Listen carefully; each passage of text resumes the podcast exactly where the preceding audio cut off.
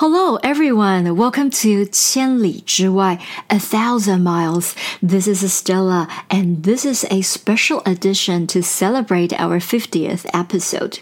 I'm sure by now you're all very familiar with the origin of the name of our show. 千里之外was a quote originally from Mencius, describing someone who was incredibly arrogant and didn't want to let anyone get within a thousand miles of him. But our show is here to bring everyone far away to learn Chinese with us. We've introduced quite a few idioms from the Ming Dynasty. 1368 to 1644 AD. It was a time when missionaries came to China to promote their faith. The drive for international trade was even more pronounced than during the Tang Dynasty. Many Westerners tried to do business in the East and learn more about exotic Eastern cultures. This was actually within the time frame that Columbus was making voyages to the Americas in search of trade routes to India, which marked the beginning of centuries of transatlantic colonization. Novels, which we call 小说 in Chinese, were the dominant literary art form in the Ming and Qing dynasties. Thus, we often say 明清小说. Today, we're going to introduce one more idiom quoted from 醒世恒言, the famous collection of short stories. If you're interested in learning more about some of the stories from 醒世恒言, please go back to episodes 49 and 50. There are 40 stories in this book, and our focus for today, 江山易改。 本性难移 is taken from the 35th story in the series. The Western equivalent would be something like You can't teach an old dog new tricks.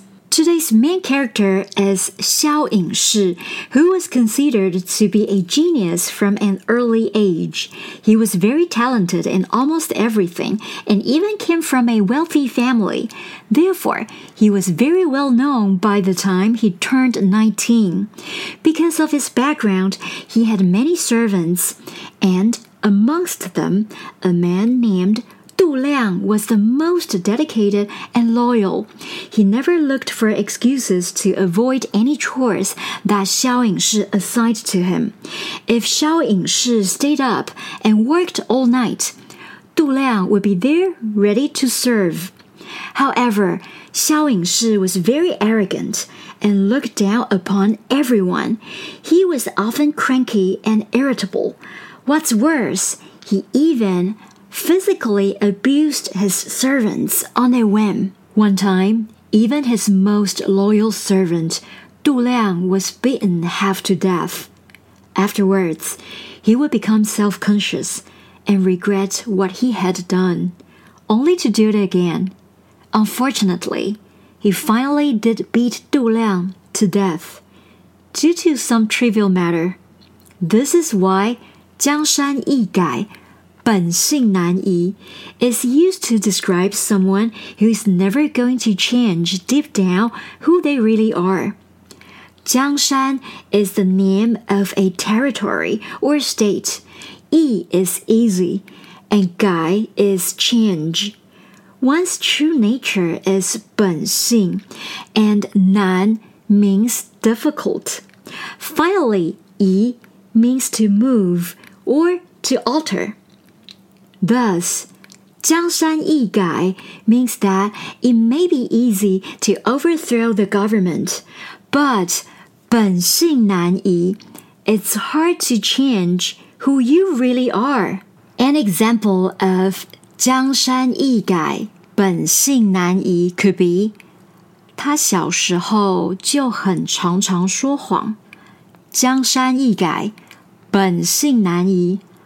长大了也还是一样。He tended to lie a lot ever since he was a kid, and nothing has changed as he has grown up. Another example could be 大家都说江山易改，本性难移，但是我觉得只要我想要改变，还是可以做得到。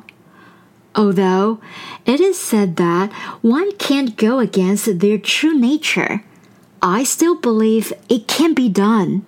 That's all for today. I hope you enjoyed the story and have figured out how 江山易改,本性难移 can be used in Chinese. The content was from legit references and scripted by Mandarin X 中文课. Follow us on Facebook and Instagram for more Chinese learning. See you next time.